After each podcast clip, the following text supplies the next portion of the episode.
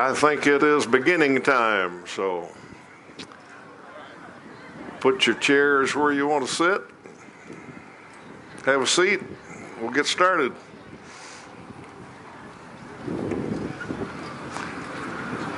Those of you at home are already in your favorite chair, I'm sure. We're Going to begin a study of Romans today a little windy study of Romans, but we're going to tackle it.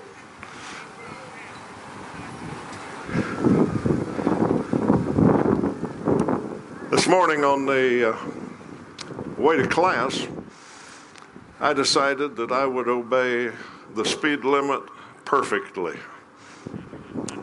all the way. Watch it very carefully and always stay below it just one law, but I, I said, I, I, I, can do that. Well, it was tricky because for a while it was 70 was the speed limit, and then it went to 60, and then it went to 50, and then it went to 55, and then it went back to 70, and sometimes because of the construction, the sign said 70, and then right beside it was a sign that said 55. And then I got a little further, and the sign, big sign, said 60, and the other one said 50. Well, it was confusing. It was hard. It was difficult. Plus, it took me a lot longer to get to church. But just following one law is a little difficult sometimes. But you see, I wanted to be right. I wanted to be righteous is another word for it. Righteousness is a quality of being right. And when we talk about righteousness in relationship to God, then it's a whole different matter. Because God is inherently righteous. He's the only one who is completely right. And to be righteous in relationship to God, to conform to His character, to His will, to His laws, is difficult. There was a fellow one time many years ago who was uh, so in love with God that he decided to become a monk so he could serve God better. And he became a monk and he was very pious and he was so sincere about trying to follow everything that he found in the Bible so he could be righteous. And he worked really hard at it. And he found out he couldn't do it. And he tried harder. And he found out he couldn't do it. And he finally got to the point where he said, he hated God because God was so unfair. God made these rules and he couldn't keep them. Okay? He found out he couldn't be righteous.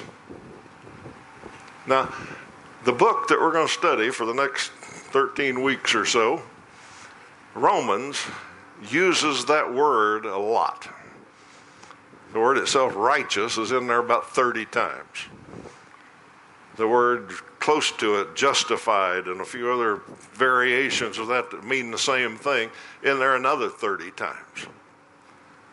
So, over and over and over, Paul wrote to the Roman church about this thing we've been talking about righteousness. All right, now that's kind of our little thought introduction to get us started and let everybody get seated that comes just a little bit late. So now let's start studying Romans. But we can't quite study Romans yet until we get the uh, perspective of what Romans is about and who it's to. So let's play a little play act here where you're the church in Rome. Actually, you're not the whole church in Rome because they didn't have one great big building and all get together. They had house churches. So let's play like it's 56 AD and it's Sunday morning in Rome and you're in a house church. Okay? Got that so far? Okay, now we got to go a little bit further. Uh, it, it's a really big day today, by the way. We'll get to that later, but it's a really big day. In fact, there's people here from a lot of the other house churches. Folks that have come from other places because they've heard what's going on today in this house church. This is a big one. Okay, now let's understand the city we're in. We're in Rome, about a million people in Rome. It is the center of the world center of trade, center of politics, the military station there. It's got everything. And it's got all kinds of people. There's slaves, there's free, there's Roman citizens who have a special class, if you will. There's people who are not Roman citizens. There's all kinds of political people. There's all the heads of the army, the, the, the military folks are there. And there's some Jews, there's some Christians, and there's all kinds of cults. They worship anything you can think of almost in our city. They are very uh, polytheistic, is the word for it. They worship all kinds of gods. But one of the ones that they worship is the head of state, uh, the emperor, the Caesar. And right now in 56 AD, Nero is the Caesar. Hadn't been Caesar very long. He's young, but he's Caesar right now. And one of his titles is Son of God. That's how they think of him. They thought of the Caesars that way. And when a Caesar had a son, the heralds went through the streets and proclaimed the gospel, the good news that Caesar had had a son. Okay, so that's a little bit about the culture we live in. Uh, you, as Christians in Rome, really aren't persecuted. You face a little bit of problems because uh, to be loyal to the state, you have to sacrifice to the gods. Doesn't really matter what gods you sacrifice to, but as long as you admit that Caesar is a god, and you do some sacrifices to God, you're considered loyal to the state. Other than that, they don't really care who or what you worship.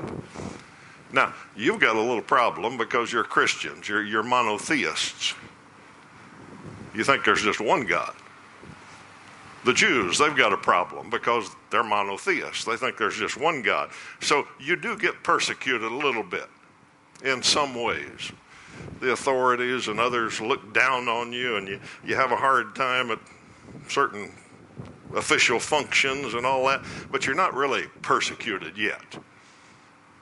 Oh, you're going to be because Nero is going to get after you pretty soon.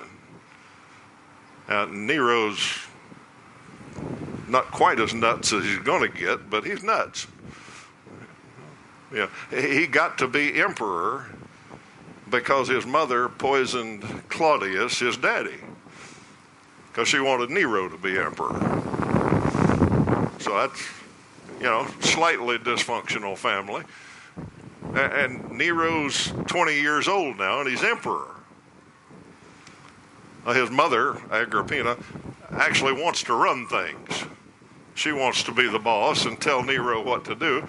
So he puts up with that for about three years, and three years from now, he poisons her. Okay, so uh, that's who's our head of state. Okay, and after another 10, eh, about 10 years or so, or less than 10 years, Nero's going to go completely off the rails and really start persecuting you.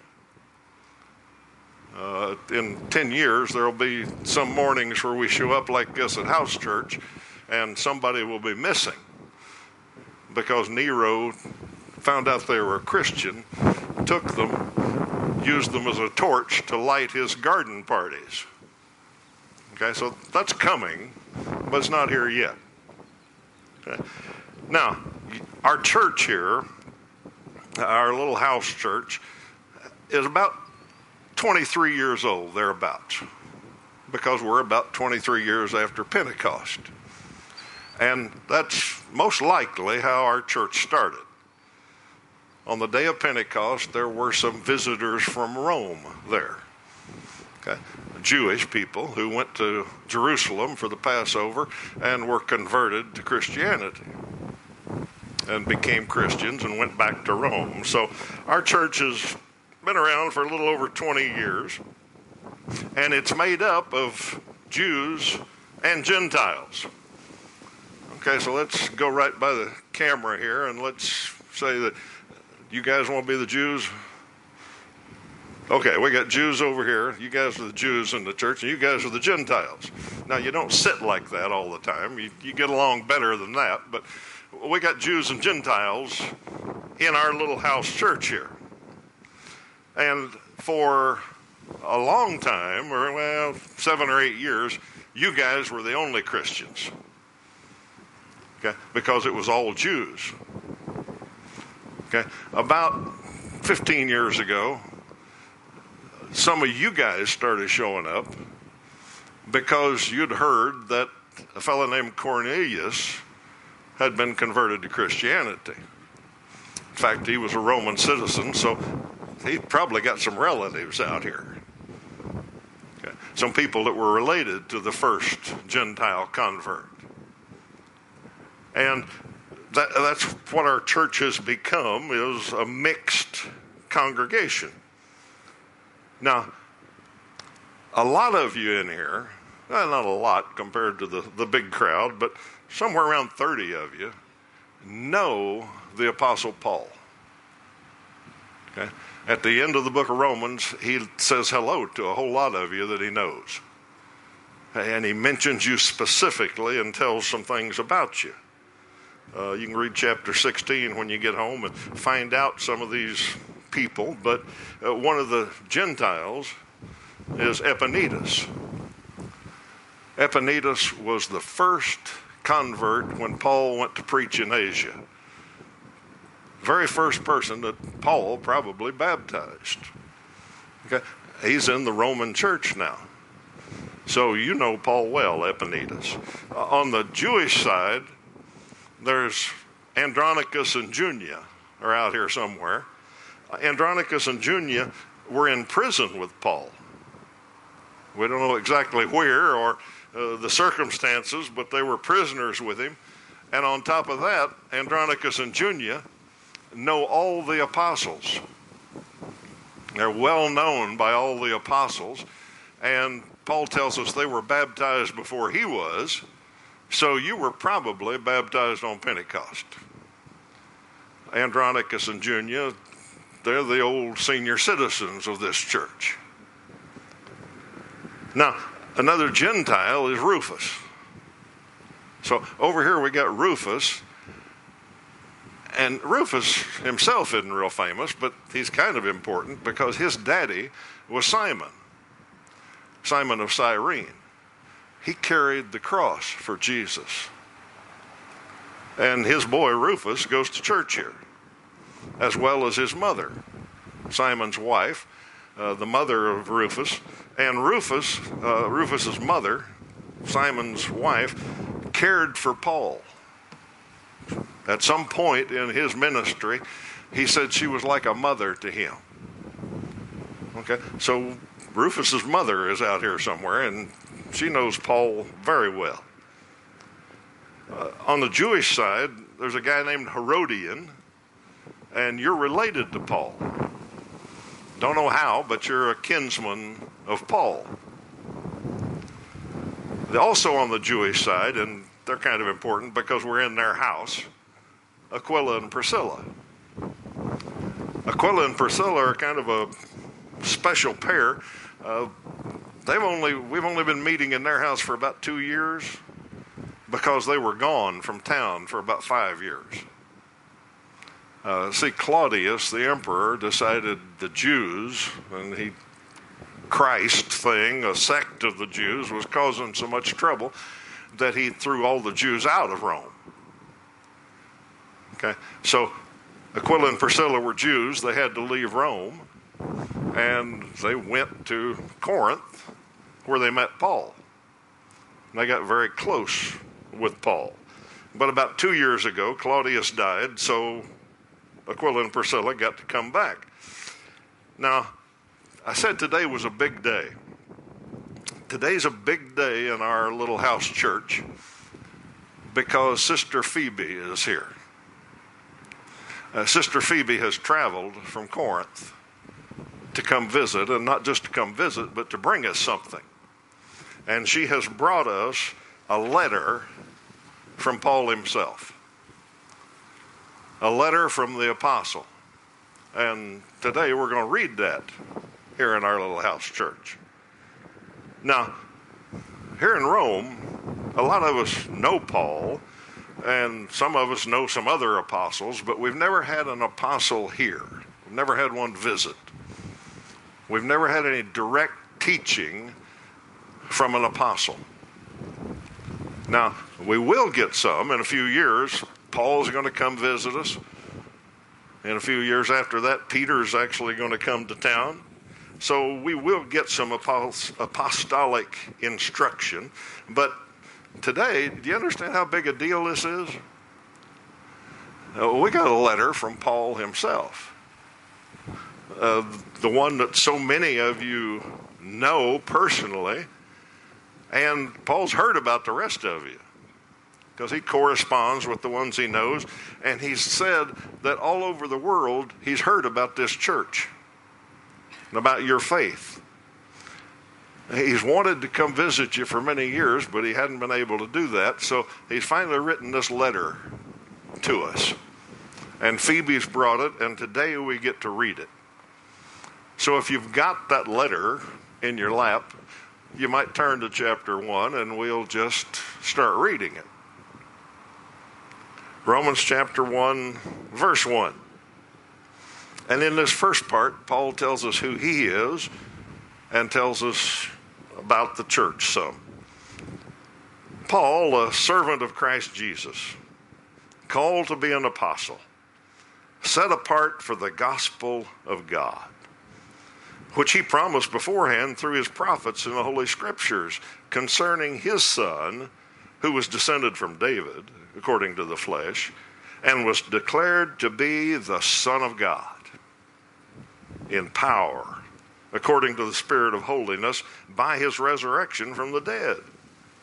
Jesus Christ our Lord, through whom we have received grace and apostleship to bring about the obedience of faith for the sake of his name among all the nations, including you who are called to belong to Jesus Christ. To all those in Rome who are loved by God and called to be saints, grace to you and peace from God our Father and the Lord Jesus Christ. Now, that's quite an opening. Now, Paul always starts out and says, I mean, all letters back then said who they were from and who they were to. Okay, Paul's just done that in pretty complicated long paragraph, but he gets it all in there. Then he tells them who he's praying for. So let's go to verse 8.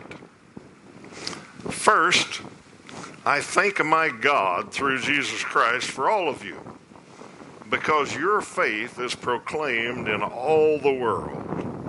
For God is my witness, whom I serve with my spirit in the gospel of his Son, that without ceasing I mention you always in my prayers, asking that somehow, by God's will, I may know, may now at last succeed in coming to you.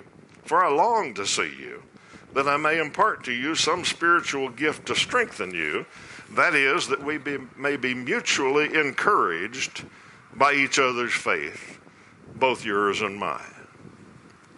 Okay. Now, let's pause just a minute in reading our letter and, and get back into our role. As the Roman church, as the little house church in Rome, you don't have a Bible in your lap. Okay. You, know, you can't look down and read the letter from Paul. You can't read the Gospels. You can't read any of that. Okay. Uh, you, you don't have it. Okay. Uh, everything that you know about Christ, about salvation, about grace, everything you know about that has been told to you by somebody sitting in this room, probably. Okay, it's all, well, I wouldn't call it hearsay, but that's what it is. Now, you've heard some things direct, like Rufus's mother sitting over here somewhere. She probably told you about the crucifixion. She probably told you about the resurrection because she was there. So she's probably told you about some of that. Uh, Andronicus and Junia over here. Uh, you were there at Pentecost, so you probably told about the day of Pentecost. You probably told that what that was like when you heard the wind and you saw the tongues of fire and you were one of the 3,000 who were baptized. So you've told the rest of the church about that. Epaenetus, uh, you've told them about Paul and how he preached in Asia and some of the things that happened to him and how you were the first one baptized. So they got that much from you. Herodion, you're related to Paul, and I don't know how far you go back, but you probably have told the church about what Paul was like when he was a kid, how he became a Pharisee, how righteous he was, how he persecuted the church and then how he became a Christian one day. So you know some family history there, probably, pretty well firsthand. And Aquila and Priscilla, you guys, for the last two years, you won't shut up about Paul. You know, that's all you talk about is how great Paul is. So the church has heard all of this, secondhand, third hand, hearsay, however you want it. But what Paul says is, I want to come and I want to encourage each other. a little bit of humility there, isn't it? You know, if I was the apostle, I'd probably say, I want to come tell you how things are. But he said, I want to come encourage each other. I want to give you some gifts. So we we grow up in Christ. All right, back to verse 13. I don't want you to be unaware, brothers, that I've often intended to come to you, but thus far have been prevented, in order that I may reap some harvest among you, as well as among the rest of the Gentiles. I am under obligation, both to Greeks and to barbarians, both to the wise and to the foolish, so I am eager to preach the gospel to you, also who are in Rome. Now, let's stop there just a minute. Aren't you guys all Christians? I mean, that's why we're here on Sunday morning. Okay, so why do you need to hear the gospel? See, we think about the gospel as, well, hear, believe, repent, confess, and be baptized. You know, we need to tell people that. But Paul tells this church, who has been talked about all over the world for their faith, he tells them, I want to come preach the gospel to you. Now, Let's go back and remember that all we've got is hearsay. You we've heard things from some people, but basically we've had stuff handed down for 20 years. Do you think maybe we've got a few odd ideas about salvation? You think maybe in 20 years of people passing things down verbally that we might have some strange doctrinal ideas about what saves and how we're supposed to live? Do you think maybe that as Jews and Gentiles that we might have a few problems with each other about how we think about God and how we think about righteousness? We got some 20 year old Christians and we got some brand new newborns. Do you think maybe there's a few differences about what the gospel's really all about? Yeah, I think so. So Paul says, I want to come tell you what the gospel's about. I want to come preach the gospel to you. And that's what this book is about. Okay. 16. Paul says, For I'm not ashamed of the gospel. It's the power of God for salvation to everyone who believes, to the Jew first and also to the Greek. For in it the righteousness, the righteousness from God is revealed from faith for faith. As it is written, the righteous shall live by faith.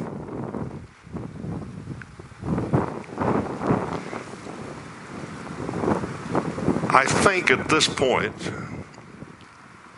the little Roman church probably was pretty excited. Number one, that they had a letter from the Apostle Paul himself. And he said good things about them. He said he prays for them all the time. He said he's heard about them everywhere. He said he wants to come see them. And then he tells them about how important the gospel is. Because in it, there's a righteousness from God. Now, if I had a wish, I'd wish you all could be as excited about studying the book of Romans. But I know sitting in a parking lot in 2020 or on your couch, it's hard to be quite as excited as the little Roman church was. But I want you to know that it's still the truth. It's still the exact truth that the Apostle Paul wanted the church to know. He wanted them to know it, and he wants us to know it. And the reason he wants to know us is because there's power in it. And it, I won't tell you, it's worked for 2,000 years. About 400 years after this little letter was written, there was a Christian named Augustine. And Augustine was, well, he was immoral he lived a wild life. Okay? Uh, and he was kind of Christian in name, but Christian in name only. He didn't live like it. And one day he read Romans 13, verses 13 and 14. And if you don't know that by heart, it says, Let us walk properly as in the daytime, not in orgies and drunkenness, not in sexual immorality and sensuality, not in quarreling and jealousy, but put on the Lord Jesus Christ and make no provision for the flesh to gratify its desires. Augustine changed. He changed from a party animal to maybe the greatest theologian that ever lived besides Paul. And he still influenced, well, he influences not just the church, but all of Western civilization by what he wrote. Okay? Two verses in Romans 13 changed him. Okay? That's what Paul's talking about the power of the gospel. 1500 years after this book was written, that monk that I talked about earlier, his name happened to be Martin, Martin Luther. And he did love God. He wanted to serve God. He went into the monastery so he could serve God better. And he was so discouraged because he couldn't be righteous. No matter how hard he tried, he couldn't get it. Because you see, righteousness is perfect. Martin Luther figured out he couldn't do that. And he had got to the point where he really did hate God for expecting so much out of him. And then one day he read Romans 1:17, which we just read. And it says in the gospel there's a righteousness from God.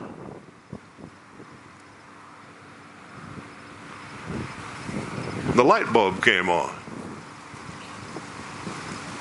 He said, I can't do this. I can't achieve righteousness. I've got to get it from God. Okay? He began to consider the implications of that. And he began to take on the works based establishment. He started a worldwide revolution, a worldwide reformation of how people relate to God and how they become righteous in his sight. Okay? I'm not saying he got everything figured out perfectly, but I'm saying Romans 1:17 made a difference. It had power in it. Okay? 1750 years after this little letter was written, there was a guy named John Wesley. He was deeply religious Englishman. And he was trying to be a missionary, but he was deeply discouraged. In fact, he was questioning whether he was even a real Christian because he just couldn't do things that he found in the Bible. He heard a sermon on Romans one day. And after hearing that sermon on Romans, he began a revival of England and much of the United States. Okay? You see, Romans has some power in it. Now, you may not be completely excited about a study of Romans because it's a pretty heavy book. And we only got 13 weeks, so we're not going to be able to dive too deep, but uh, we're going to hit the powerful points. And even if you're not that excited about it, I assure you there's a message in there for you. If you'll study it, read a couple of chapters ahead every week, study it, begin looking for it, and then come and we'll talk about the powerful parts. Uh, there may be a message in there that you need to hear, like Augustine and Luther and Wesley and others.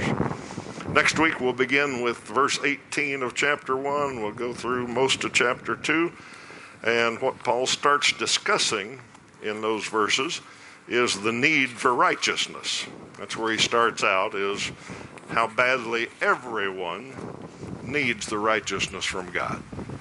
Thank you for your attention.